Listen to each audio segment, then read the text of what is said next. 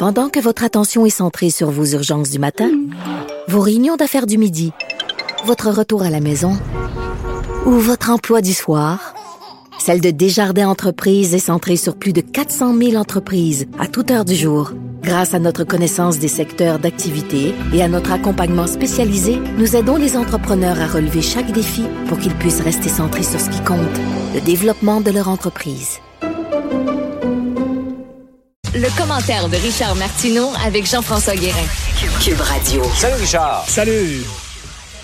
Après avoir, au cours des dernières années, fait des sorties contre les Québécois, les femmes dans les vestiaires, les Autochtones, les joueurs russes, les Hurricanes de la Caroline, bref, après avoir frappé à peu près tout ce qui bougeait, Don Cherry a fait une sortie de trop et c'est euh, la porte qu'on lui a Eh, montrée. nanana, hey, hey, hey, goodbye à Don Cherry, salut. Alors, donc, il a dit finalement que les immigrants, il se désolait du fait que les immigrants ne portaient pas euh, le coquelicot.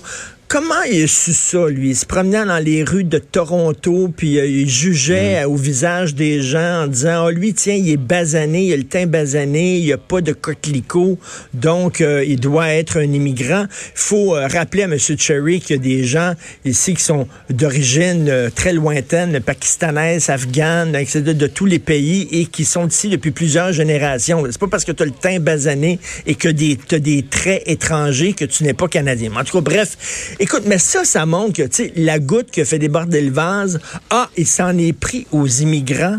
Soudainement, ça, c'est inacceptable. Mais pendant, l'erreur qu'il a commis, c'est ça. Il aurait dû continuer de chialer contre les Québécois, parce que ça, c'est accepté au Canada anglais. Il le fait pendant des années. Il a traité les Québécois de pleutres, de peureux, de moumounes, de mauvais joueurs de hockey, de chialeurs, etc. Il le fait et il n'a jamais perdu sa job parce que ça, ce racisme-là est acceptable dans le Canada anglais. On s'en est parlé au cours des derniers jours, toi et moi, Jean-François, des commentaires, des éditoriaux, des chroniques dans le National Post, dans le Globe and Mail, régulièrement à la CBC qui traite les Québécois de xénophobes, d'intolérants, de racistes. Et ça, ça passe comme du beurre dans le poil. Il n'y a aucun problème, mais ne touche pas aux immigrants de Toronto parce que là, soudainement, tu traversais une ligne qui est inacceptable. Et comment ça se fait que pendant... Donc, il y a un racisme qui est inacceptable et il y a un racisme qui est comme bien Ouais. vu au Québec, euh, au Canada. Ben ouais, c'est comme Richard, c'est comme un racisme à géométrie variable. Ben exactement, tout à fait. Euh, écoute, on le trouvait drôle, on le trouvait truculent, on le trouvait savoureux lorsqu'il s'en prenait aux Québécois. Mais là, soudainement, s'en prendre aux immigrants canadiens, des Canadiens comme nous. Alors ça, c'est in- inacceptable. Ça montre que, en, quand même, tu sais, par, par l'absurde, ça montre qu'il y a un racisme qui est acceptable au Canada parce que lorsqu'il faisait ça à la CBC, là, il recevait peut-être des petites tapes sur les doigts, mais il n'a pas perdu sa job. là. S'il n'est pas à la CBC puis il est à Sportsnet, c'est parce que Sportsnet a acheté les droits de la soirée du hockey. C'est tout. Là.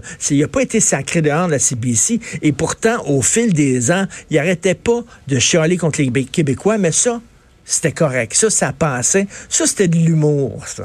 A- C'est drôle que ça ait passé à la société d'État, mais qui est rendu dans le privé et que maintenant ça passe pas. On serait Ben, porté à croire le contraire. Ben exactement, on serait porté à croire en disant hey, c'est quand même la société d'État, ils ont des standards un peu plus élevés quand même.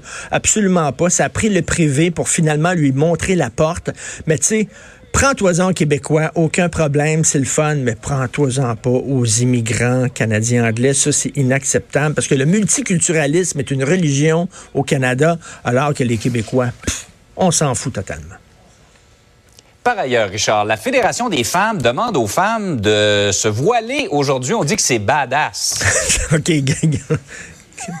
Comment, comment aborder ça? Alors, Gabrielle Bouchard, qui est la leader de la Fédération des femmes du Québec, qui devrait parler au nom de toutes les femmes, dit, vous savez, les hommes n'ont pas à dire aux femmes comment s'habiller. Donc, dire aux femmes de ne pas porter de coton ouaté au travail, c'est comme leur dire de porter le voile.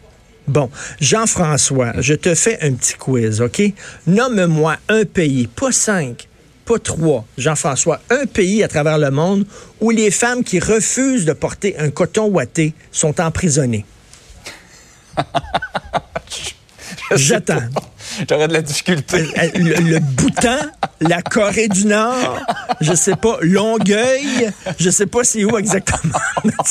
Est-ce qu'il y a des femmes vraiment qui refusent de porter le coton ouaté puis on leur dit, toi, tu vas être en prison. Or, le voile, je le répète, dans certains pays, les femmes euh, luttent pour ne pas le porter. Donc, bon, alors elle dit, Mme Gabrielle Bouchard, sur les médias sociaux, hey, non seulement on va porter le coton ouaté, mais on va porter le voile parce que c'est badass, le voile. Alors, j'aimerais que Mme Bouchard mm. prenne l'avion, aille dans des cachots en Iran et en Arabie Saoudite et un peu partout et qu'elle voit les femmes qui sont emprisonnées là-bas parce qu'elles voulaient montrer leurs cheveux et leur dire pourquoi tu portes pas le voile? C'est badass. Ben, moi, je veux dire à Mme euh, Bouchard, savez-vous ce qui est badass? Ce qui est badass, c'est être en Iran puis en Arabie Saoudite puis ne pas porter le voile. Euh, montrer tes mm. cheveux au vent, être fier de ta féminité. Ça, c'est badass et pas dire il faut porter le voile. C'est la Fédération des femmes du Québec. C'est quand même incroyable. Puis comment ça se fait qu'on en fait un enjeu sexiste? Je reviens là-dessus. On en a parlé, Jean-François. Voyons donc. Mm. François Bonnardel, euh, François Legault, euh, Simon Jolin Barrette se pointerait, euh, Sol Zanetti, tiens, qui était en cravate et en veston ici. Il se pointerait là, mhm. à, l'Assemblée euh, nationale en mou. Et on, ferait la même chose. On dirait c'est vraiment pas. C'est pas une question de femmes et d'hommes. C'est une question de savoir comment s'habiller selon différentes occasions dans la vie. Voyons donc. Je peux pas croire qu'on est en train d'expliquer aux gens que il y a des occasions où tu peux t'habiller en mou, puis il y a des occasions où tu t'habilles pas en mou. Ça n'a pas de sens. Il me semble que mon fils a 11 ans puis il comprend ça. Là. Mais bref, elle, a trouvé ça badass de porter le voile, Gabriel Bouchard. Alors, je rappelle aux dames qui nous écoutent, les dames qui nous écoutent, la Fédération des femmes du Québec parle en votre nom. Est-ce que vous trouvez ça correct que la Fédération des femmes du Québec vous demande aujourd'hui de porter le voile? Si vous n'êtes pas d'accord, vous pouvez euh, dire, euh, dénoncer les, euh, les positions de Mme Gabrielle Bouchard.